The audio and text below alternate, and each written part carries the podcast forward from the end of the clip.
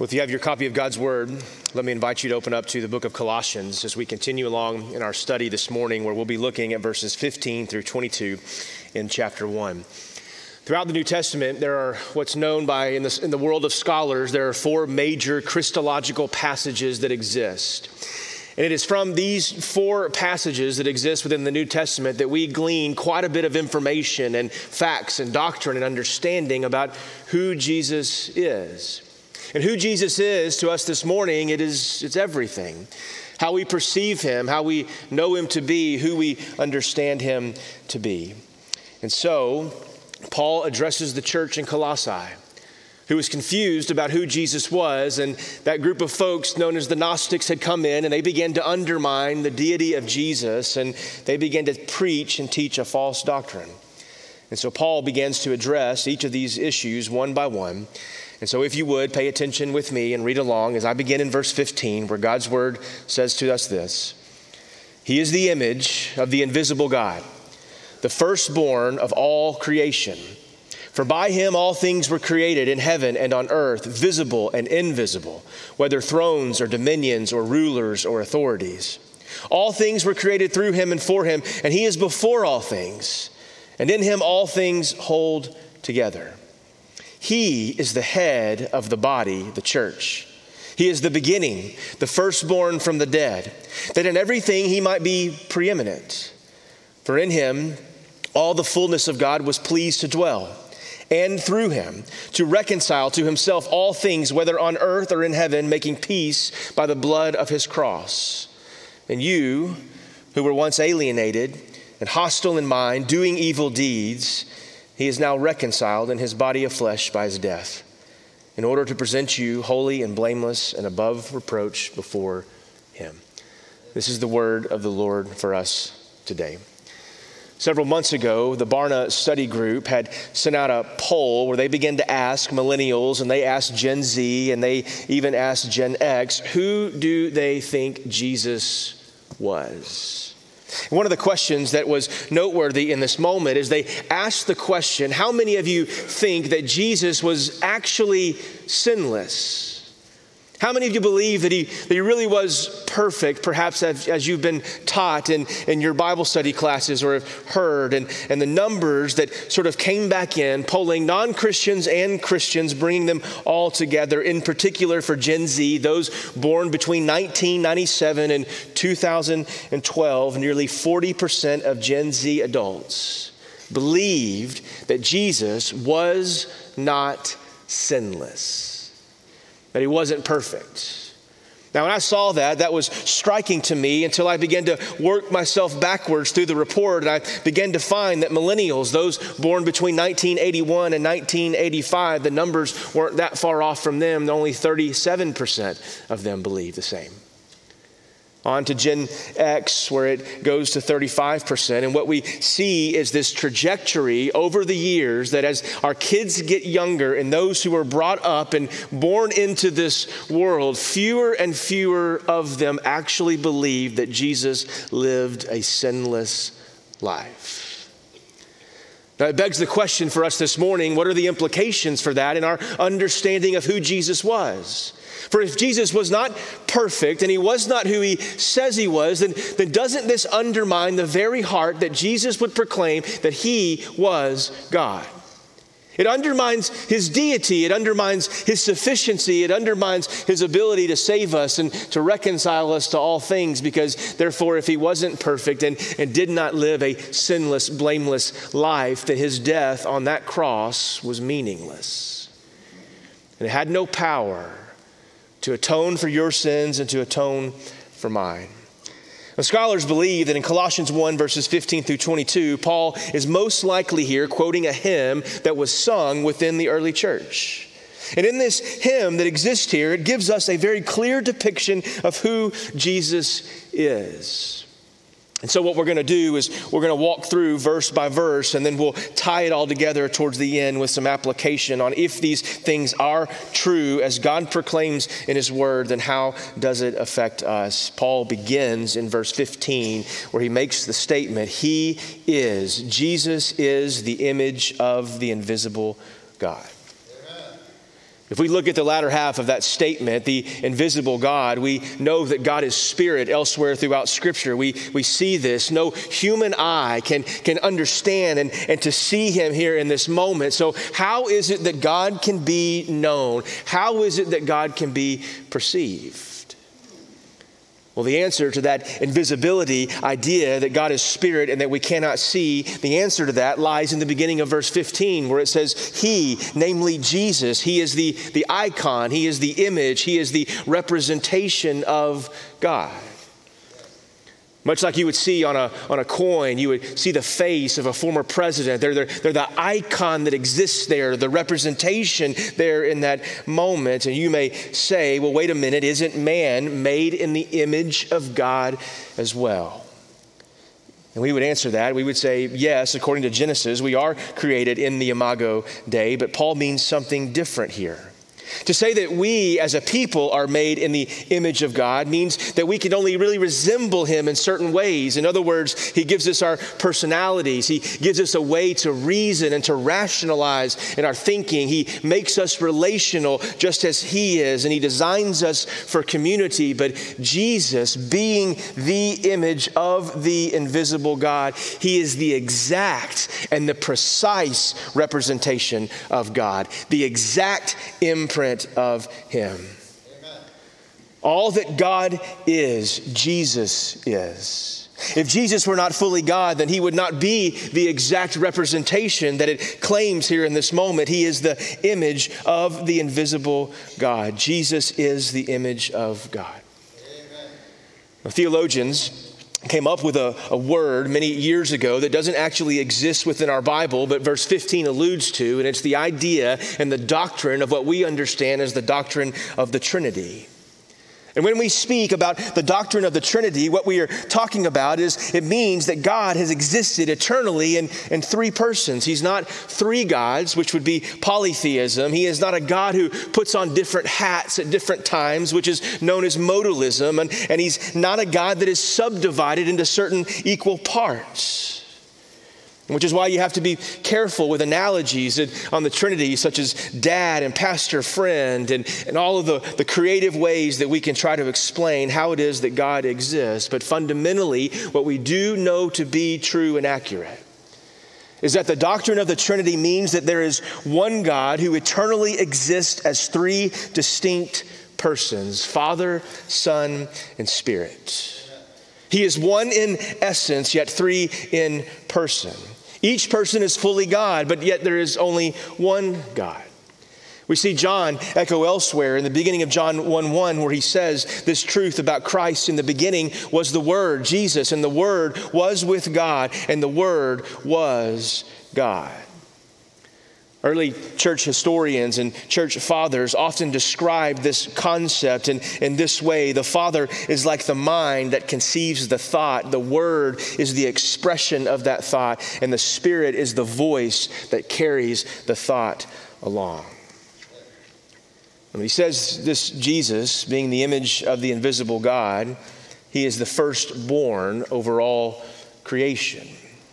And oftentimes, when we see the word firstborn, we will often ask, What does this mean? And it can really mean two things. It could mean that Jesus was created, but, but we know that Jesus was not created, for he was there in the beginning, and all things were created for him and, and through him. We know from John 1 that in the beginning was the Word, and the Word was God. So, what does this word, what does this phrase, firstborn, mean? Well, it doesn't just mean order of birth, though that is true, yet it has another meaning oftentimes when we see it throughout the scripture, and it means a position of inheritance.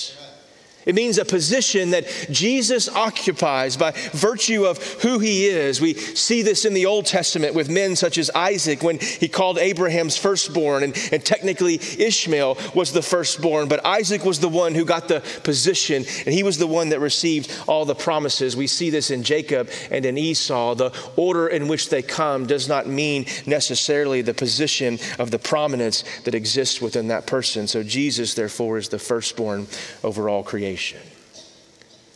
It most certainly and most literally is speaking about a position that he occupies.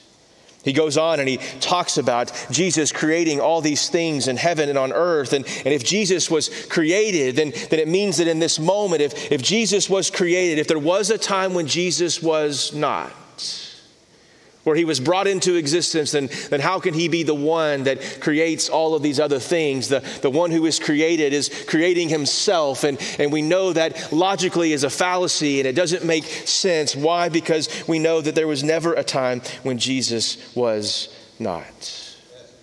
And so Jesus is in the position in this moment that Paul's reminding them of the firstborn that all of creation was made by him and all of creation was made for him. That everything that you see, everything that you touch, everything that you engage in, the person to your right and to your left, to the front of you and behind you, they were made for Him. You were made for Him. To live for His glory to live for his kingdom, to live for his namesake. You are displaying, in essence, the, the beauty of who God is, the, the, the way that he functions as Father and Son and Spirit. You, you embody that community there in yourself as the Spirit indwells in you. You occupy alongside him in many ways for those who have called upon his name this position of great importance because there is purpose in your life that only he can give being married to an artist or a creative, if you will. Anytime Haley designs something or paints something, anytime that she makes something, there's a little piece of, of her that exists within that artwork. And she learned this from her dad many years ago, who, who also was an artist and, a, and an avid painter. An artist will say that every great work of art, there is a piece of the soul of the artist that exists in the art that we look at. And you can get to know the, the artist that you, you look at his artwork by examining the work and, and seeing what it is that, that they did. You see, creation is, is just like this. The heavens declare the glory of our God. The mountains and the rivers, the oceans and the trees and the flowers, all of those things are pointing to the fact that they have been created, that they have been made, and they are pointing to this God who occupies, who is the firstborn over all creation. Augustine, one of the greatest theological minds, perhaps outside of the Apostle Paul, famously said that all of creation is God's smile towards us. They are good gifts that draw us to Him. They shout His glory and they speak about who He is and His worthiness before us. Jesus, this firstborn over all creation. Look with me at verse 17 where it goes on and He says, And He is before all things. And in Him all things hold together. In other words, to say it differently, Paul is saying that He is the ground of our being. That the reason why you, your breath sustains in this moment, the, the reason why your heart still beats in this very moment is because He is holding it all together. He is the one that is making it all work. He is the one that is restraining. He is the one that is giving. He is the one that is taking. He is the one that holds all things together. One theologian put it this way in trying to explain verse 17. And he tells a story, and, and really a story of, of our own history back in the day when physicists uh, really couldn't figure out how an atom actually holds together.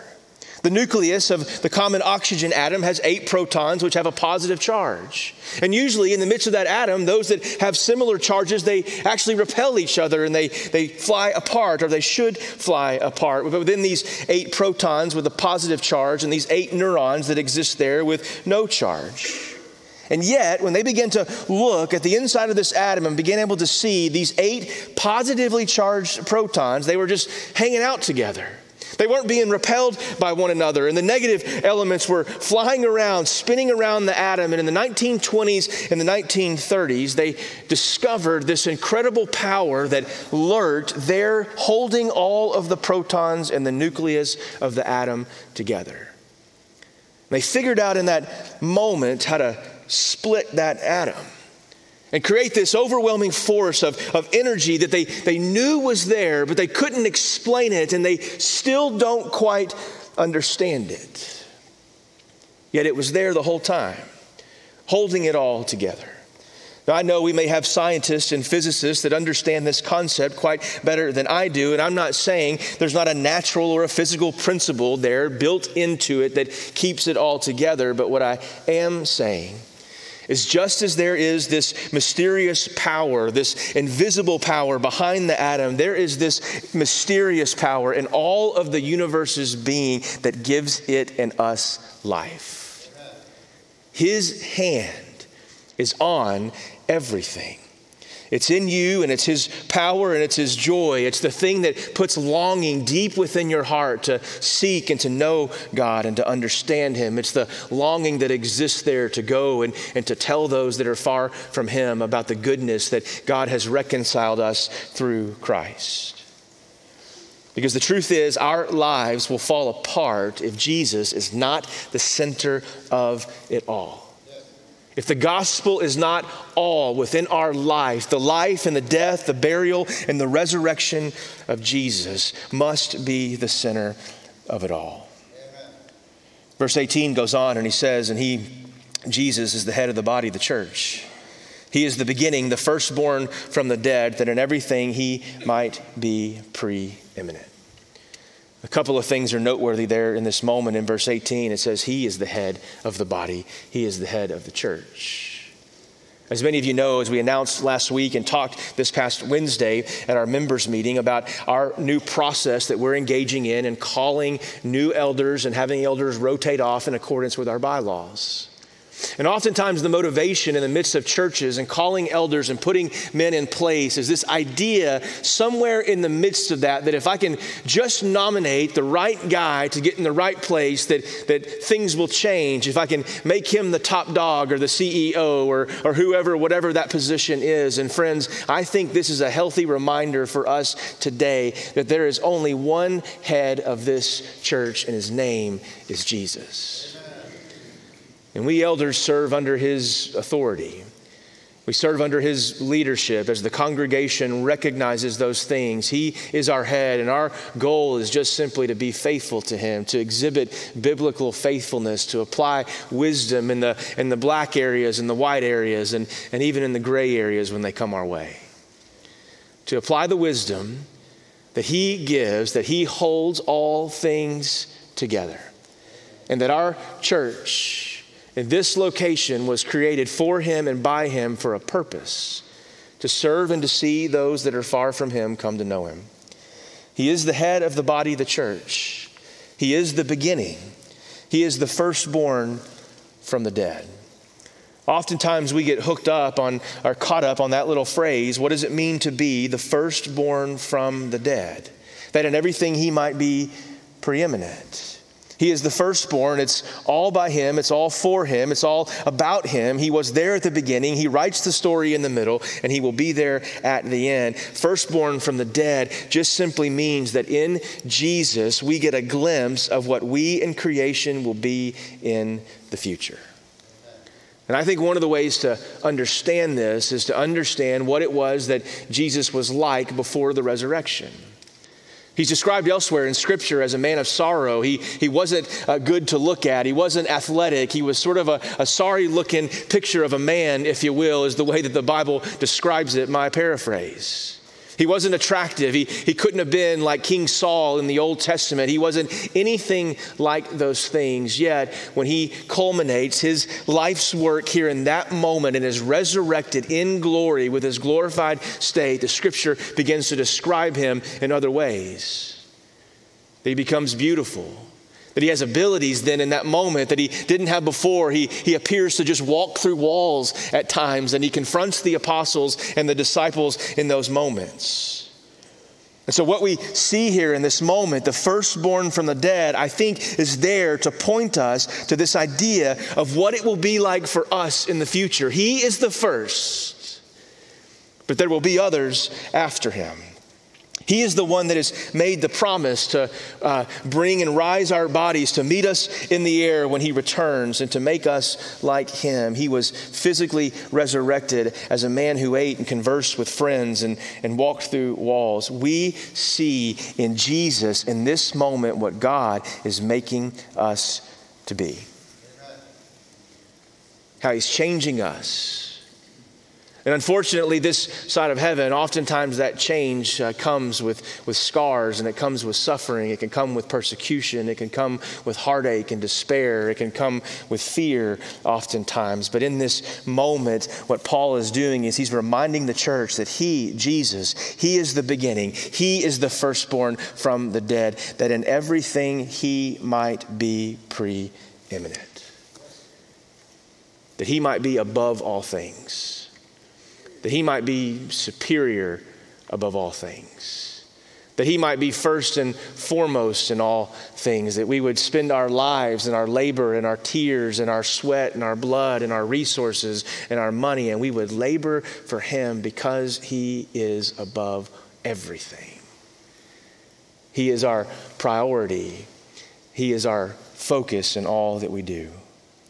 Verse 19 goes on and it says, For in him all the fullness of God was pleased to dwell.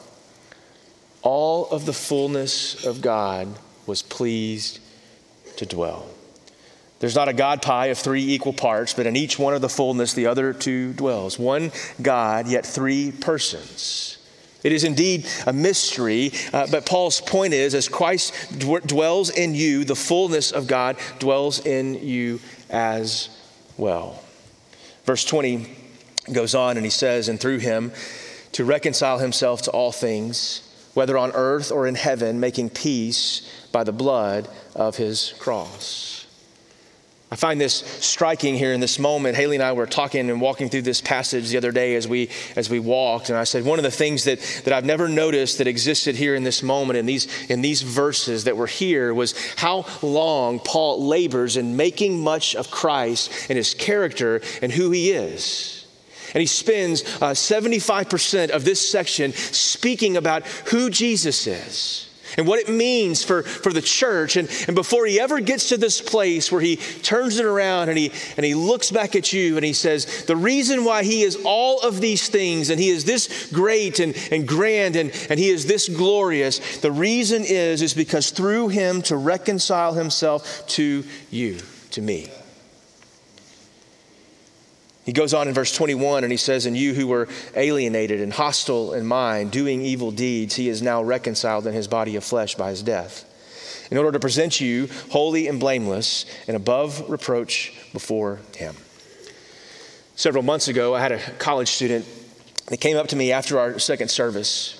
And he said, Pastor, can I talk to you for a moment? I, I, got some things in my life that I just need to confess, and, and I want to know if you, can, if you can help me. I've got some struggles and some things that I'm, that I'm just dealing with. And I said, Sure, let's come over here. And we sat down and we began to talk. And he began to, to walk through all of the particular obstacles that were in his way, all of the internal struggles that existed within his heart. And, and, he, and he asked me a, a very simple question. He said, What scriptures can you give me that will help me in this moment? And I said, well, well, tell me why you would ask that question in that particular way. He said, Well, if I can just internalize the Word of God in my, in my heart, I, I know there's got to be some scriptures that speak to, to these issues because I want to I wanna overcome these things and I, and I want to get past these things. And, and so, what is it and where in the Bible uh, does it tell me how to overcome these things? And so, I listed off uh, just a few, but, but I said to him, I said, My friend, uh, the Word of God is sufficient, it is authoritative, but, but you're going to miss the mark here in this moment if you don't listen to these words. You see, right now, you're caught up right now with just really you and, and your issues and your struggles. And, and I'm here to tell you that God cares deeply about your issues and He cares deeply about your struggles. In fact, He knows every single one of the, of the things that you have told me and confessed today. And, and He knows the ones that you'll confess tomorrow. But, but can I tell you that your answer for godliness is not just going through a checklist of righteousness, but rather your answer for godliness is that you would become infatuated and deeply in love with the person of Jesus. And that you would spend your, your time and your understanding trying to know who He is and understand Him better. That, that if you want to manage your sin, if you will, if you want to deal with that sin and overcome with that sin, the answer is not in a magic formula, but rather the answer is in a person. And so you study Him and you seek to know Him. You don't just seek the facts that exist about who Jesus is, but you enter into that intimacy and that relationship that exists from walking with Him faithfully. And you spend your time and, and your labor and your talent and your effort. Not that those scriptures won't help, they can be a piece to the puzzle, but the answer is and always is Jesus. He said, Well, I'm in an accountability group and we, we confess our sins and we do the things that the Bible says. And I said, That's fantastic because we need community. But one of the ways that groups like that sort of get off is they begin to focus most of their conversation on their sin and less of it on the person of Jesus. And I think what Paul does here in this moment is he models that for us. And he talks over and over and reiterates over and over this is who God is. Become immersed in that and become infatuated with that and long to know him more. And then he says, Oh, by the way, he is all these things because you who were once alienated and hostile in mind and doing these evil deeds, he is now reconciled in his body of flesh by his death in order that he would present you someday holy and blameless and above reproach before him. He is all those things to us so that he can reconcile us to Himself and change us and present us as a holy and a, and a sanctified people. So, if all these things are true about Christ and who He is, what are the implications for us today as a church? I'll just make our draw our attention just to several very briefly. Number one is this: if who Christ is, if we understand rightly who He is, who Christ is, it should change the way that we worship. It should change the way that we worship. And I'm not talking about just spirit filled rooms on, on Sunday morning. I'm talking about the lifestyle that we, live, the way we engage, our, our worship. We offer our bodies as these living sacrifices, as Paul says. It means that we are a people that have a heart for other people. We are a people that understand that other people that are far from Him, they are our mission. It's why we go to places like Lebanon, like we'll see in just a few moments as we commission a group to go off. It's why we go to places like Spain and Portugal. It's why we go to the uttermost parts of the world. It's why we go a door down the street in our neighborhood and know our neighbors so that we can worship, so that we can live on mission with Him. You see, if we understand rightly who Christ is, it not only changes our worship, but it also changes our desires. And we begin to realize this profound truth that maybe some of us have forgot here this morning, but maybe the chief offender is the man behind this pulpit, is that life, it's not about you. It's ultimately not about our dreams and our wants and our own ambitions, but rather the dreams and the wants and the ambitions that God has for us the purpose and the plan that, that He has, that, that we would be the people that God has called us to be, who Christ is. It changes our desires, it changes our wants, it makes us want to live on mission. Who Christ is, it changes our objectives in life. It makes us realize this profound truth that His kingdom is more important than mine. That His kingdom is more important than yours. And lastly and finally, if we understand rightly who Christ is and all these things, that he is preeminent and above and he is superior in all of these things, who Christ is, it changes our church. That's why our mission is simple to see people far from God come to know Christ. Our vision and who we want to become is we want to be a sending church that sends out disciples into Fort Worth and the state of Texas and the uttermost parts of the world that, that have a gospel calling on their life, that understand that they have been sent by God to live on mission by God and for God. It changes who we are as a church. It makes us rally around that core value of, of just simply wanting to be biblically faithful in all of the things that we do. That we want to bring honor to our King because he is worthy of that honor. In fact, he is the only one that is worthy of that honor. Who Christ is changes our church. It makes us realize that the focus should never be on us, but on him. As we make much of him and as we proclaim him and as we preach him, as we pray to him and as we seek him. Would you pray with me? Father, we thank you for the word that you give us. that is authoritative over our life, that speaks to us today, it changes us, and helps us walk with you faithfully. And so, Father, I pray that for your church this morning, that you would fill us up with your Holy Spirit. That because of these things and who you have revealed yourself to be according to your word, Father, I pray that it would change us and move us, that it would send us on mission for you. So, Father, would we be filled with the fruit of your Spirit? Would you give us the love and the joy, the peace and the patience, the kindness, the goodness and the gentleness that comes with walking faithfully with you? So, Father, would you help us embody that and those truths today? For I pray in Christ's name, and God's people said,